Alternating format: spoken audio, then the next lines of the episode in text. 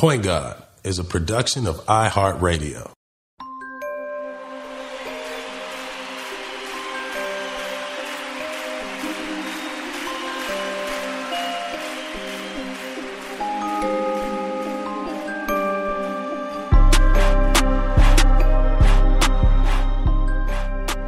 I would say, first and foremost, welcome to the Point God Show.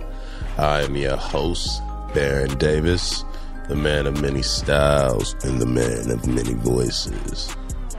In this show, man, we just gonna take a deep dive into the art, the strategy, the science, the mathematics, um, the free thinking, the creativity around what's it mean to be a point guard, aka a point god, someone with God given talent who has exceptional and extraordinary skills, one who has built a brand and an original craft inside of a position, right, that has a certain type of structure and, and, and cadence. And so I look at the point God as a painter.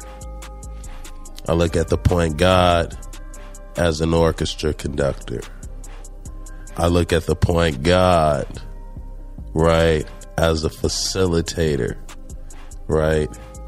Um, and the beauty of this show is I get to finally have real conversations with some of my favorite point guards in basketball, not just NBA, in basketball history. in basketball history, we get to unearth stories and legends and rivalries and hear from some of the most incredible playmakers to ever lace them up in this game we call basketball. I'm your host, Baron Davis, and I would consider myself a point guard as well. So let me state my case for why I think that I would be considered a point guard. Ha ha ha ha ha ha. Um, you know, for me, basketball was art. Basketball was an escape basketball was therapy and basketball was like a whole nother world that I can live in. And honestly, it was a dream, right? Being inside a, a, a, a never ending dream. And your only real break from reality was everything outside of basketball, right? And for me, it was just if I could stay in this dream, if I can stay in this bubble, if I can stay in this way of thinking. And just growing up, it was just basketball is what I always wanted to do. I remember just just thinking of shit. You know, uh, going to the store, everybody buying candy with a 25 cent. I put my 25 cent in and get one of those little shiny ass bouncing balls and you know how much those balls bounce, right? You know how crazy those little shiny things bounce. and I would try and dribble them. And I literally dribble around the grocery store, and the shit would go all the way to the aisle. I had to slide and catch it, and then I would start to figure out how to dribble it back home from the grocery store. Then one day I got bored and my grandmother used to make me fold up uh, grocery bags, plastic bags. And I remember being in the kitchen and I was like, well, shit, I'm just going to tie a bag around my basketball because at the time, you know, uh, some of my older homeboys, when we play kickball and shit, you know, the balls get whopped, right? So the balls be whopped and then, like, you know, they dispose the balls. But I remember my cousin telling me, like, hey nigga, if you want some handles, nigga, you can you will be able to dribble a WAP ball. So I used to always go and find the WAP balls, like the WAP kick balls, mostly it was like kickballs and shit because like basketballs was just you know real kind of hard to come by. You know what I mean? Like there's only like two or three dudes that had a basketball, and like you got to protect that shit like you got to protect a bike. And so when I got my rock, I remember uh, I got I got a brand new basketball. This is how it happened. I got a brand new basketball, and I was like, man, I'm about to go to the school, but I had this routine where I had to dribble between my legs, you know, the whole way to the school, which was like, you know, maybe 150 dribbles, 150 dribbles. But like boom, boom, boom, boom, boom, boom. I'm talking about you gotta walk the dog all the way to the court. And if you don't, you gotta start and go all the way back home. But it wasn't like it was a long walk. But um I remember getting this new basketball and I was like, damn, dog, like I don't want to dribble this motherfucker till I get to the court, right? So I was just overthinking one day and I just got a plastic bag, put the ball in the bag, tied it up, and I just started dribbling and I was like, oh, this is dope. So I was like dribbling the plastic bag and the ball wasn't really bouncing. It was like falling dead on like the air pockets, but you know, like I like for some reason I liked it because it was a challenge. And the creativity alone, I think, is what kind of molded and crafted, you know, my handle. Now, my handle go back to the fundamental skills. My first coach, Bobby Watson, laying down the foundation. And he used to tell me when I was a kid, if you dribble the ball hard enough, you should be able to have control because you should hear you could hear it. And I remember playing at the Inglewood YMCA and Paul Pierce, this is how I met Paul Pierce came up to me. He was like, "Yo, man, that was a good game, man. What's your name?" He was like, "Damn, dog, why you throw the ball so fucking hard? Everybody in the gym can hear it." And I was like, "Damn, dude, like." You know, like I did it right. You know what I mean? But I used to be like, boom, boom. Like I used to just pound the ball to command the ball. And, you know, back in the day, you go to high school, you see the Jacque Vaughns, you see, you know, all the young, you know, great point guards, uh, in LA kind of coming up. Uh, and then the older guys, the Casper Wares, the Dane Suttles, you know, everybody, everybody bounced the ball hard, you know, to, because that helped them get into their shot. And LA was all shooters. You know, a lot of the guards was just cold scores. And so for me, that was kind of like what crafted like my handle. Fundamentals, creativity, and then the plastic bag – right over top of the ball, the little uh, machine gumball ball, uh, you know, a tennis ball, um, and then the WOP kickball. And like that was like that those were all of my tools, right? And in my in my dribbling, you know, uh, with, with, my whole dribbling uh, routine. And I think for me, it was really about that moment that I wanted to take something that I can own and like I just could keep living in that space. Right. So if I like were to state my claim about being a point guard, it's just like me, you know, my whole job was to paint. Right. And because I was always the smallest guy on the team, I always had to have the biggest voice. I always had to be the smartest. I always had to see um, you know, four or five minutes ahead of the game because I was the tiniest dude on the court. You know what I mean? And so as I got bigger and, you know, taller in high school, and, you know, once I got to a place where people are like, yo, that, like, you ain't got nothing in your shoes, I was like, nah, dog, I'm really five tens.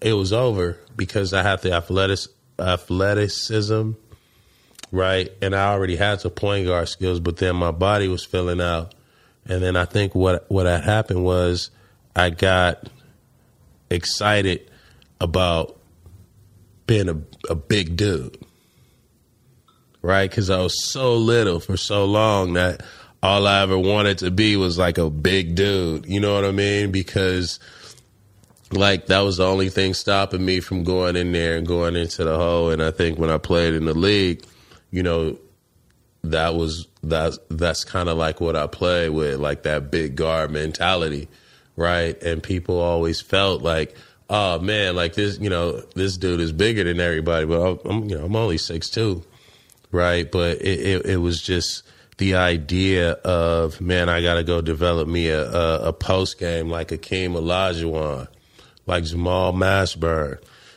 um, I got to get the Nick Van Exel bop.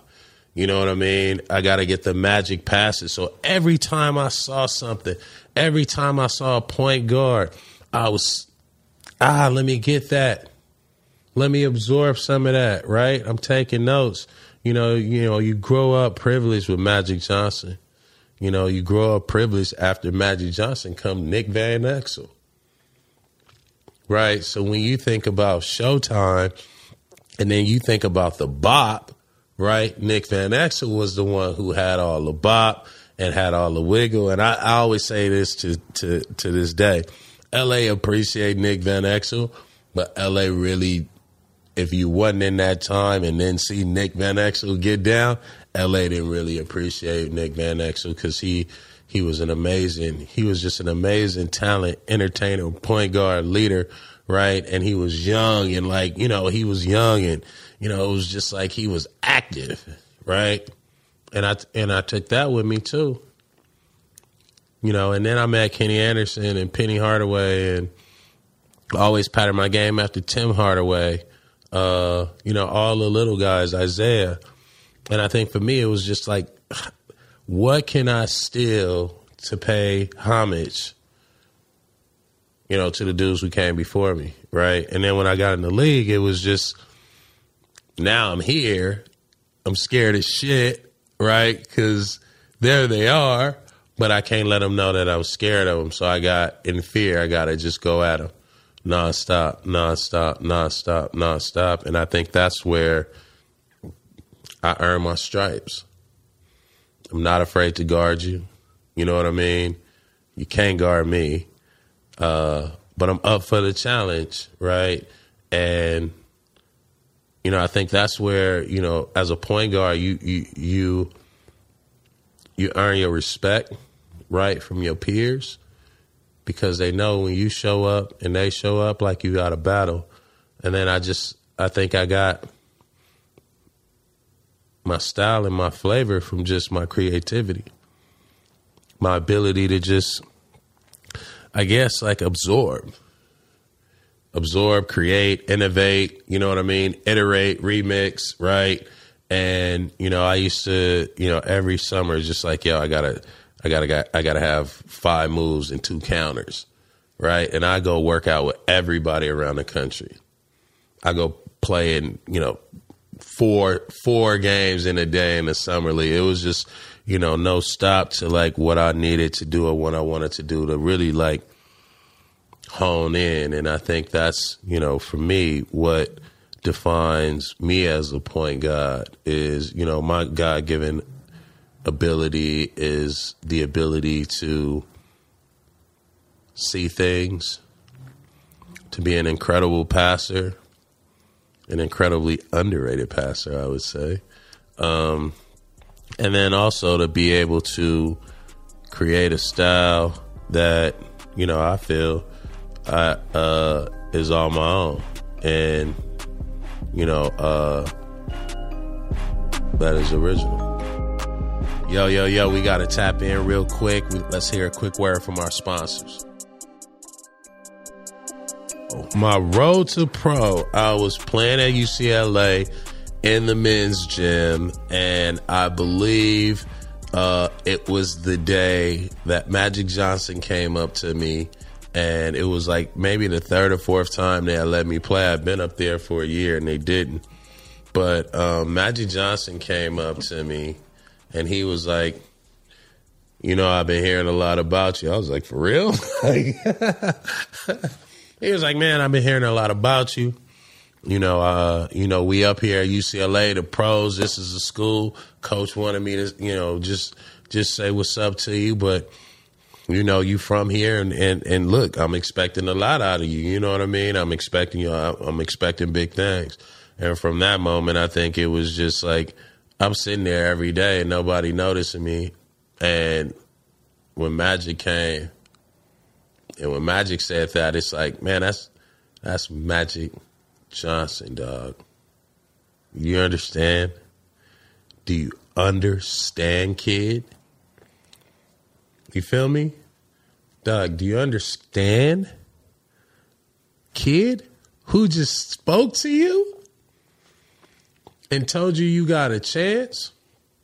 Oh, buddy, I ain't sleep.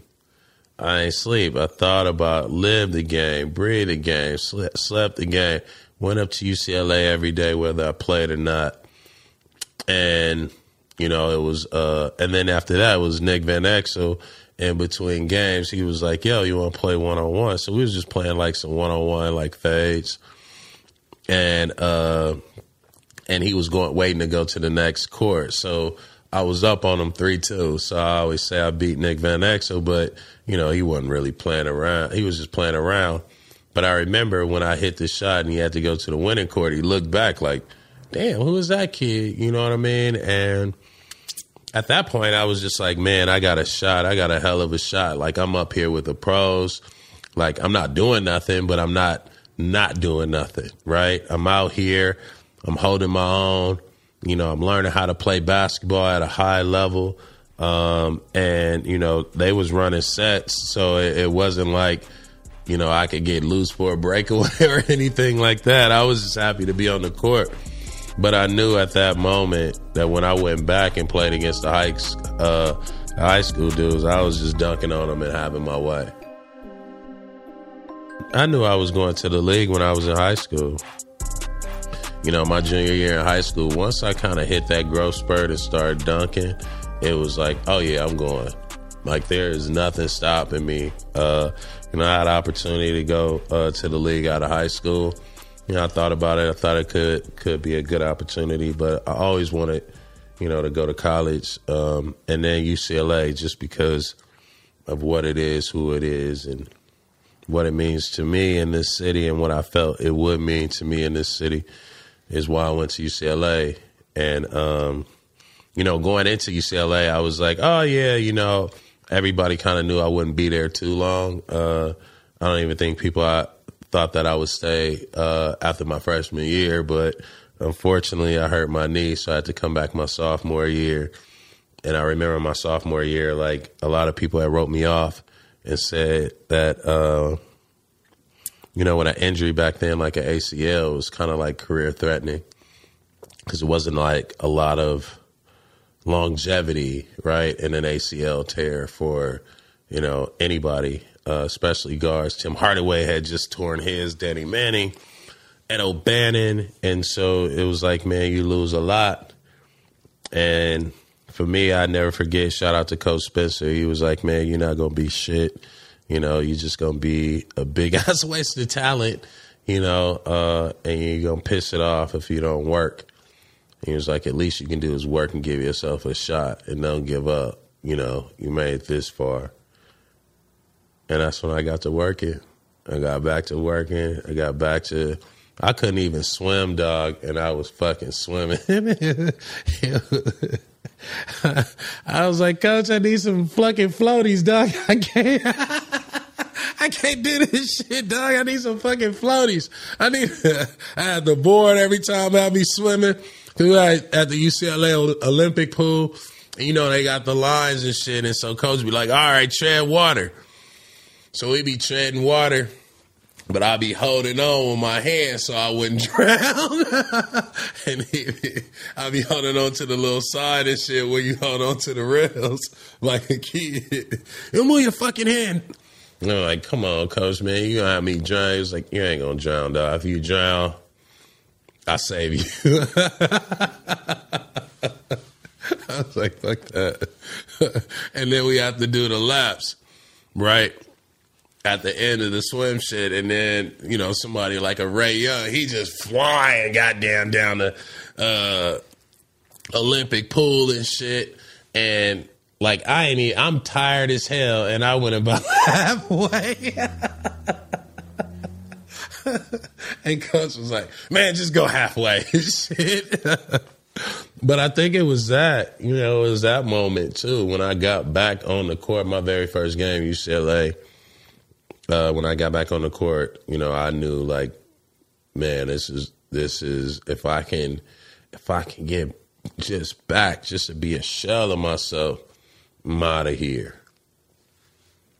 And that's what it was. I want to win a national championship, but I just didn't think like you know with my injury and all that. I wanted to come back my my junior year and like really make a push, but you know then again like you young, you're in college, you ain't really got you know the great the the best and greatest advisors around you, right?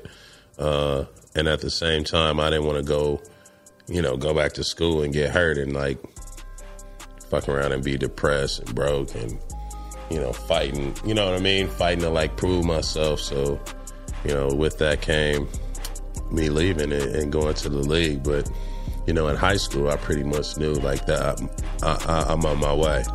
I'm there. Yo, you know what time it is. You know, this show wouldn't be where it is if it wasn't for our sponsors. Let them have it. As far as hoop mentors, I say Lester Connor. Darrick Martin, Gerald Madkins, uh, David Wesley, Penny Hardaway, um,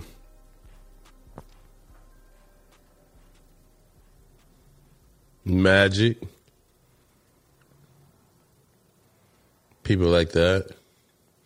Those were my basketball, like point guard mentors Dane Suttle, Casper Ware, uh, who else was there? Cameron Dollar. Um, a lot of dudes that, you know, just kind of like just took me under their wing, right? Brevin Knight, uh, you know, just connected with me and just like really believed in me and saw something in me. So, you know, I always say like, as far as the basketball mentors from point guards uh, was concerned, you know, but then you look at all the other people, Tracy Murray, Chris Mills, um, you know, people like that who played an influential role in my life, right? Um, you know, just just super blessed to be able to have the right mentors, the right guys you know. And then when I played in the league one year, I got a year. Uh, I got I got to work with Nate Archibald. I got to work with Sidney Moncrief.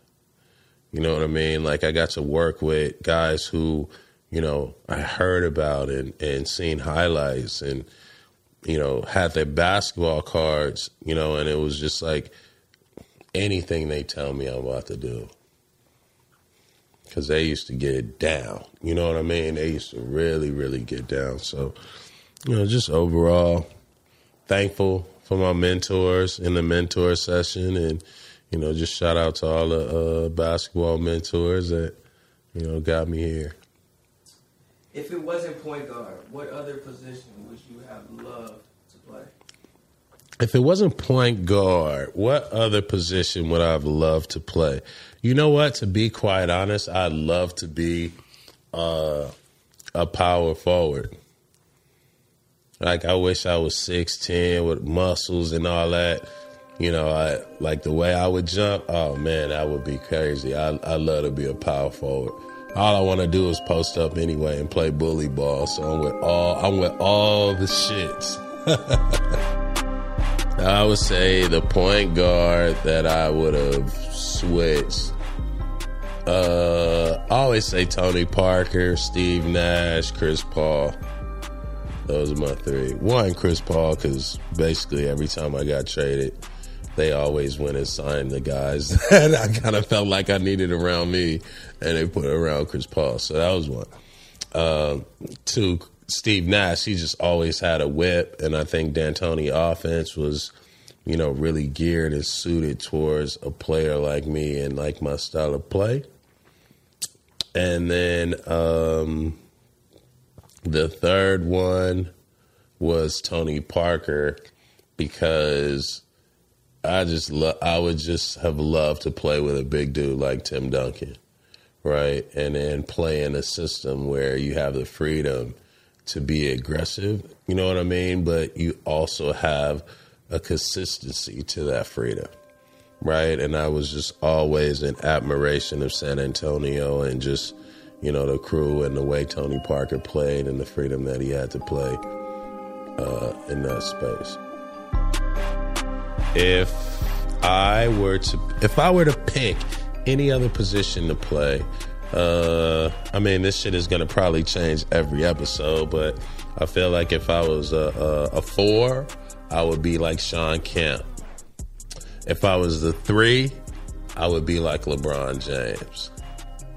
If I was a five, I'd be like Hakeem Olajuwon. If I didn't make the league, I remember I was going to go to school to be a sports agent and a lawyer. So I'd probably be lawyering or debating in court or something like that, or managing or something like that. Uh, but definitely something in the entertainment business. If I yeah, if I were to pick three artists that would describe the way I played, I would say Picasso. You know, uh, when it came to painting, passing, dribbling, just like trying to make beautiful art.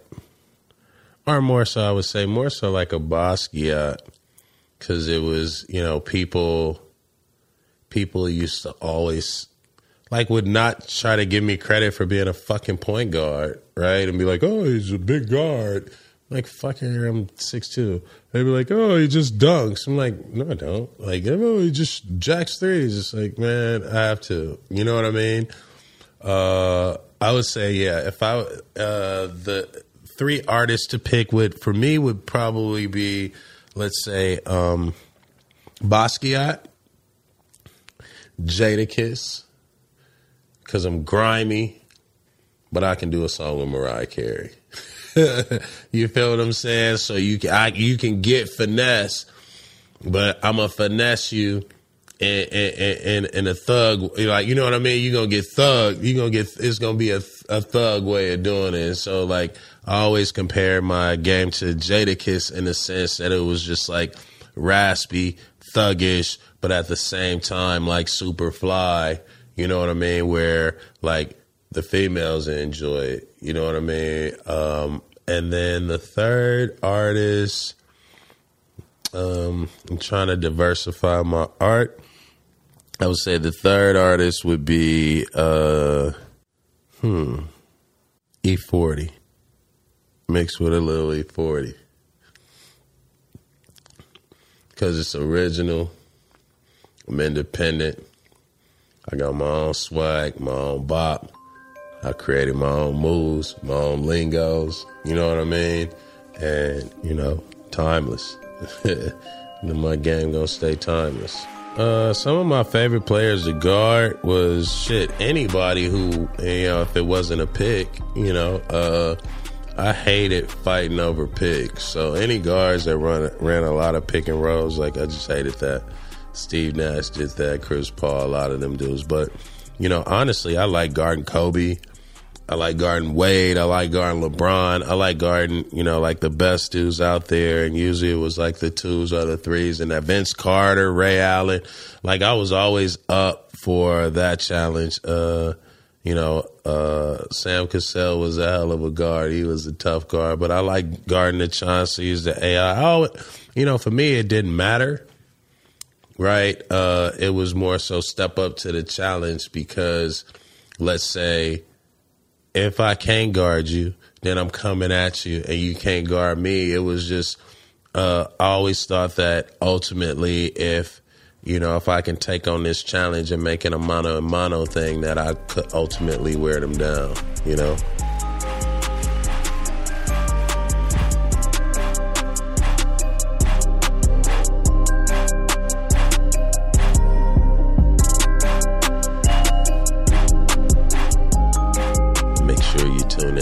Week. Point God, presented by Slick on iHeartRadio. Peace. Point God is a production of iHeartRadio. For more podcasts from iHeartRadio, visit the iHeartRadio app, Apple Podcasts, or wherever you get your podcasts.